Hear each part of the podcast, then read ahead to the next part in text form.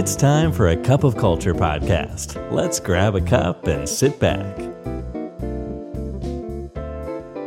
ได้เวลาจิบกาแฟคุยกันเรื่องวัฒนธรรมองค์กรกับ A Cup of Culture แล้วนะครับ สวัสดีครับคุณผู้ฟังครับ ขอต้อนรับคุณผู้ฟังเข้าสู่กาแฟแก้วที่ 491 กับผมบอลสุรัตน์โพธิประสาทครับ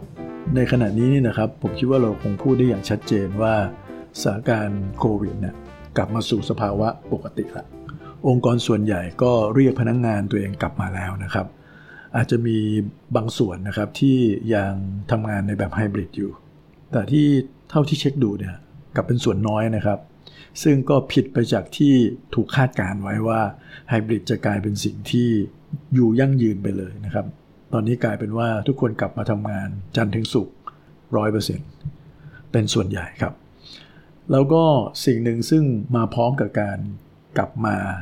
ทำงานแบบเจอหน้าเจอตากันก็คือกิจกรรมแก้คิดถึงทั้งหลายนะครับหลายๆองค์กรเนี่ยก็คิดถึงกิจกรรมในการที่จะพาพนักงงานเนี่ยออกไปนอกสถานที่แล้วก็ได้ reunite กันนะฮะได้กลับมากระชับสัมพันธ์กัน เพราะบางครั้งเนี่ยเวลาทำงานในออฟฟิศเนี่ยมันก็ไม่มีโอกาสที่เราจะได้พบปะพูดคุยกับคนที่อยู่ต่างแผนกต่างฝ่ายกันเท่าไหร่นะฉะนั้นการไปนอกสถานที่การไปเอาติ้งไปรีที t กันแบบเนี้ย จึงเป็นโอกาสที่ดีอย่างหนึ่งเลยนะครับ ที่หลาย ๆ องค์กรทำกันครับ ซึ่งจริง ๆ แล้วมันก็ไม่ใช่เรื่องใหม่นะครับ ก่อนหน้านี้เององค์กรก็มีการไปทำ company retreat แบบนี้กันบ่อยๆอยู่แล้วนะครับ โดยส่วนใหญ่ก็จะด้วยวัตถุประสงค์ การสร้างทีมนะครับ หรือเหมือนเป็นรีวอร์ดให้กับพนักงงานไปด้วย เวลาที่องค์กรแบบบรรลุเป้าหมายอะไรบางอย่างนะครับ ก็ด้วยเหตุผลแล้วก็ด้วยเป้าหมายที่แตกต่างกันไปครับ ลูกค้าของเราเองเนี่ยก็มีกิจกรรมนี้แบบประจำเลยนะครับ โดยเฉพาะไบรท์ไซด์เราทำงานทางด้านวัฒนธรรมองค์กรเนี่ยพอถึงจุดหนึ่งแล้วเนี่ยนะครับหลายๆองค์กรก็เลือกวิธีการไปนอกสถานที่แบบนี้แล้วก็ไปทำกิจกรรมร่วมกัน เพื่อให้พนักงงานหรือว่ากลุ่มเชนเอเจนต์เนี่ยได้ทำความเข้าใจเรื่องของ core value ขององค์กรผ่านกิจกรรมต่าง ๆ นะฮะ ซึ่งผมมีโอกาสได้ไปอ่านบทความของคุณเบนดัตเนอร์นะครับ ซึ่งเขียนใน Harvard Business Review มาหลายปีแล้วครับนะครับ พูดถึงเรื่องของการวางแผนทีมออฟไซต์แบบนี้นะครับทำยังไงให้มันมีประสิทธิภาพและได้งานด้วย ที่พูดแบบนี้ก็แปลว่า หลายๆครั้งอาจจะได้อย่างเดียวก็คือได้ความสนุกสนานได้การพักผ่อนนะฮะแต่ว่าบางองค์กรเนี่ยได้มีการ ใส่ออบเจกตีฟในเรื่องของเป้าหมายของงานไปด้วยเนี่ยนะครับ หลาย ๆ ครั้งอาจจะไม่ได้ หรือถ้าได้ก็ได้ในระยะสั้นนะครับ ผ่านมาสักพักเดียวก็ทุก ๆ อย่างก็กลับไปสู่สภาพเดิม ความสัมพันธ์ที่ดูจะเหนียวแน่น ดูจะไปในทางที่ดีเนี่ยก็กลับมาเป็นเหมือนเดิม เหมือนก่อนที่จะไปเอาติ้งกันนะฮะคุณเบนเขามีเทคนิคมาแนะนำเป็น 6 ขั้นตอนด้วยกันนะครับ มาดูซิว่าในแต่ขั้นตอนมีอะไรบ้างนะครับ ขั้นตอนแรกเลยเขาบอกว่าต้อง define and communicate นี้จะ define อะไร communicate อะไรก็คือ go นั่นเองนะครับว่าในการไปครั้งเนี้ยนะครับเป้าหมายจริงๆ แล้วเราต้องการอะไรกันแน่อันนี้ผมว่าสำคัญนะครับว่าเข็มทิศต้องชัดก่อนนะครับว่าเราจะเน้นอะไร อย่างเช่น บริษัทมีการประกาศวิสัยทัศน์ใหม่นะครับก็อยากให้พนักงงานอินนะครับผ่านกิจกรรมต่างๆ หรือในเรื่องของการที่จะไปช่วยกันคิดหาไอเดียนะครับ หรือ อาจจะเป็นเรื่องของวัฒนธรรมองค์กรอย่างที่ผมพูดก่อนหน้านี้ด้วยนะครับก็คือไปทำความเข้าใจเรื่อง core value ขององค์กรนะครับ แล้วก็ได้ทำกิจกรรมเพื่อเกิดความเข้าใจมากยิ่งขึ้น หรือบางครั้งอาจจะเน้นเรื่องความสัมพันธ์อย่างเดียวเป็นหลักเลยก็ได้นะครับ เอาให้มันชัดเจนครับว่าเราต้องการอะไรกันแน่สมมุติว่าเราเน้นเรื่องความสัมพันธ์เนี่ยก็ต้องมีเป้าหมายต่อไปว่า จริง ๆ แล้วเนี่ยมันเกิดปัญหาอะไรขึ้น แล้วความสัมพันธ์ที่ได้มาจากการไปรีทรีตครั้งเนี่ย เราจะแก้ปัญหานั้นได้มากน้อยแค่ไหน ซึ่งเป้าหมายแบบนี้ครับมันก็จำเป็นนะครับตอนที่เราจะต้องไปอของเงินผู้บริหารนะครับไปขอบายอินจากทางบรรดา คนที่เขาจะเป็นคนที่ออกสตางค์ให้เรา ถ้าสมมติมันชัดเจนมันเชื่อมโยงไปกับคำตอบในทางธุรกิจได้ หรือเชื่อมโยงไปกับปัญหาหรือเพนพอยต์อะไรต่างๆ ในองค์กรได้อย่างชัดเจน สร้าง Impact อะไรในองค์กรได้เนี่ยผมว่าเรื่องพวกนี้ก็เป็นไปได้ถูกไหมครับ ไม่ใช่เรื่องยากอะไร ค่นั้นไม่พอนะครับ การสื่อสารเนี่ยก็จำเป็นต้องสื่อสารให้กับคนที่เขาเป็นเป้าหมายเราด้วยนะครับคือคนที่จะไปร่วมกิจกรรมนี้ด้วยนะครับ ว่าเป้าหมายจริง ๆ แล้วคืออะไร เวลาเขาไปร่วมกิจกรรมเขาจะได้ระลึกถึงเป้าหมายไปด้วยว่า เอ๊ะ ขณะที่เราทำกิจกรรมอยู่ ขณะที่เราไปสนุกสนานกันเนี่ยเราได้คำตอบตรงนี้ไปด้วยไหมนะครับอะแล้วนั่นคือขั้นตอนที่1นนะครับ ต่อมานะครับ ขั้นตอนที่ 2 ก็คือเราก็ต้องมีการกำหนดสเกดู ออกมานะครับ อย่างน้อยในช่วงแรกก็อาจจะเป็นสเกดูแบบคร่าวๆก่อนก็ได้นะครับ ว่าในตลอดโปรแกรมเนี้ยมันจะมีกิจกรรมอะไรเกิดขึ้นบ้างนะครับ ประโยชน์ของสเกดูพวกนี้เนี่ยมันก็จะเป็นตัวบอกด้วยละครับว่าเราจะต้องเตรียมการอะไรล่วงหน้าด้วยนะครับ สถานที่ที่ต้องใช้มันจะต้องเป็นแบบไหน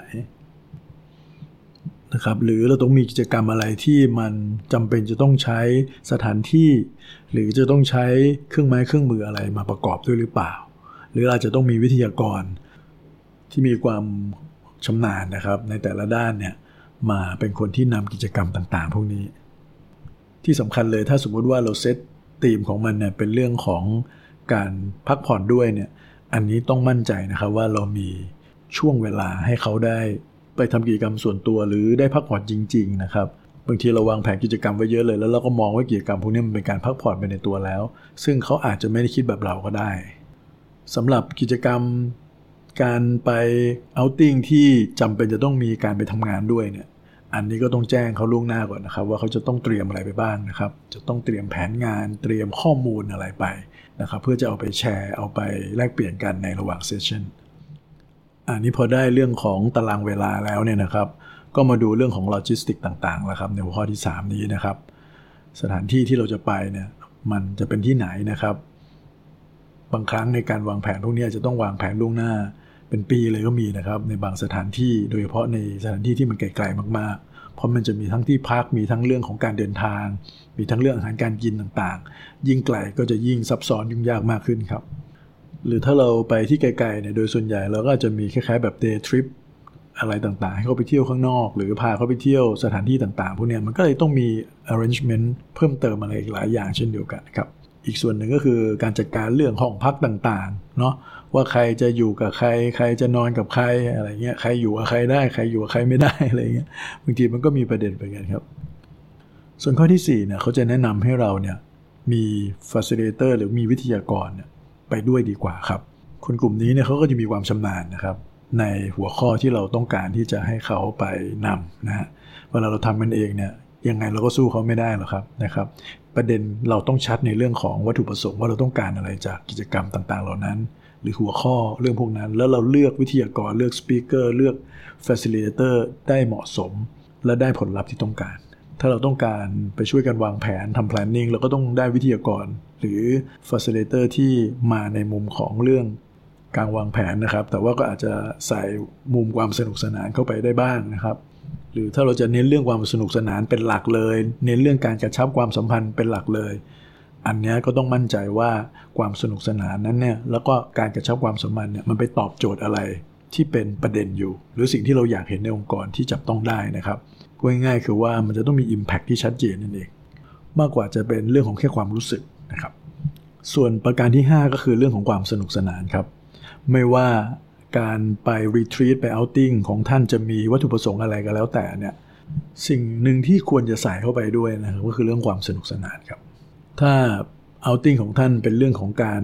เน้นความสนุกสนานด้วยตัวมันเองอยู่แล้วอันนั้นก็โอเคนะครับ แต่ว่าบางอันที่ไม่ใช่นะครับ เป็นเรื่องของการวางแผน เป็นเรื่องของการไปร่วมคิดไประดมไอเดียไปอะไรต่างๆพวกนี้มันก็ต้องมีช่องหรือ embed element ของความสนุกเข้าไปในระหว่างทางนะครับ อาจจะมีการเล่นเกมนะครับ อาจจะมีการทำชาเลนจ์อะไรบางอย่างไปด้วยนะครับ เพื่อแข่งขันกันสนุกสนุกนะครับ หรือบางทีเราก็อาจจะมีการให้เขาได้ลองทำกิจกรรมบางอย่าง ซึ่งในชีวิตประจำวันเขาน่าจะไม่ได้ทำ เช่นบางที่เขาจะมี board game night นะฮะหรือบางคนอาจจะไม่ได้ไปคาราโอเกะกันนานแล้วก็ถือโอกาสเนี่ยเป็นช่วงคาราโอเกะนะครับ ผมเห็นบางที่เขาก็มีการเชิญ expert นะครับไปร่วมด้วย อาจจะเป็นเรื่องของการนำโยคะในตอนเช้า การแนะนำไวน์อ่ะนะครับอันนี้ก็เคยเห็นนะครับทางคนที่เป็นเอ็กซ์เพรสเรื่องวายเขาก็เอาวายไป แล้วก็เอาไปให้ชิมกันในงานนะครับ แล้วก็ได้ความรู้ในเรื่องการชิมไวน์ไปด้วยนะครับ อันนึ่งที่น่าสนใจก็คือเรื่องกัญชานะครับ เพราะว่าแน่นอนมันเป็นเรื่องใหม่อยู่นะครับ อาจจะเอาคนที่มีความรู้ในเรื่องการใช้กัญชาอย่างเหมาะสมในมุมของการแพทย์นะครับ หรือการบำบัดผ่อนคลายต่างๆ ที่เหมาะสมนะครับ อันนี้ย้ำว่าต้องเหมาะสมเนี่ยนะฮะเอามาเป็นส่วนหนึ่งนะครับ ซึ่งกิจกรรมพวกนี้ครับมันควรจะเป็นกิจกรรมสนุกสนานที่ปกติแล้วเขาคงไม่ได้ไปทำด้วยตัวเองครับ อาจจะเป็นกีฬาก็ได้ครับ แต่ว่าถ้าสมมติว่าบริษัทมีกิจกรรมกีฬาอยู่แล้ว หรือ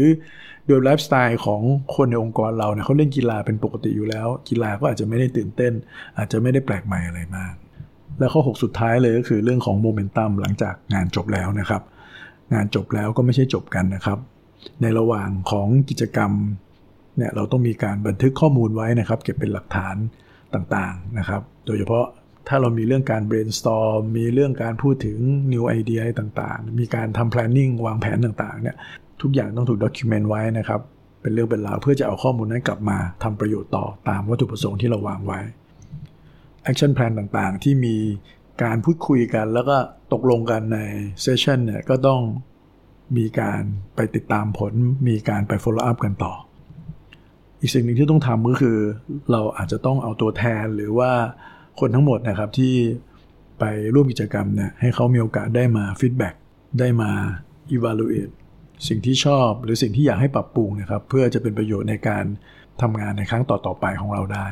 จะให้มันจบแล้วแล้วจบไปเลยนะครับแล้วค่อยมานั่งคิดกันต่อว่า เอ๊ปีที่แล้วเราทำอะไรนะอะไรอย่างเงี้ยนะครับ ตอนที่เรากำลังจะวางแผนของปีปัจจุบันนะครับ ซึ่งตรงนั้นน่าจะเป็นเรื่องที่ยากนะครับ และนี่คือ 6 ขั้นตอนนะครับที่ Ben Dattner ได้แนะนำครับให้ท่านเอาไปลองปรับใช้ดูกับสิ่งที่กำลังจะมาถึงของท่านนะครับ ในเรื่องของการไป retreat ไป outing กันในบริษัทครับผมก่อนจะจบ EP นี้นะครับ ฝากประชาสัมพันธ์อีกทีนะครับ ก็คือว่าตอนนี้เรามีวิดีโอพอดแคสต์นะครับที่ออกมาใหม่สดๆร้อนๆเลยนะครับ ที่ชื่อว่า Culture Crush นะครับ เป็นการพบกันแบบเห็นหน้าเห็นตากันบ้าง โดยที่ Culture Crush เนี่ยเราจะเน้นเรื่องของสาระทางด้านวัฒนธรรมองค์กรเป็นหลัก เพียวๆเลยนะครับ ติดตามกันได้ครับในเพจ A Cup of Culture นะครับ แล้วก็ตามแพลตฟอร์มต่างๆ ที่ท่านติดตามเป็นประจำอยู่แล้วได้ครับ วันนี้กาแฟหมดแก้วแล้วครับ อย่าลืมนะครับ ไม่ว่าเราจะตั้งใจหรือไม่ก็ตามเนี่ยวัฒนธรรมองค์กรมันจะเกิดขึ้นอยู่ดีครับทำไมเราไม่มาสร้างวัฒนธรรมในแบบที่เราอยากเห็นกันล่ะครับ สวัสดีครับ And that's today's Cup of Culture. See you again next time.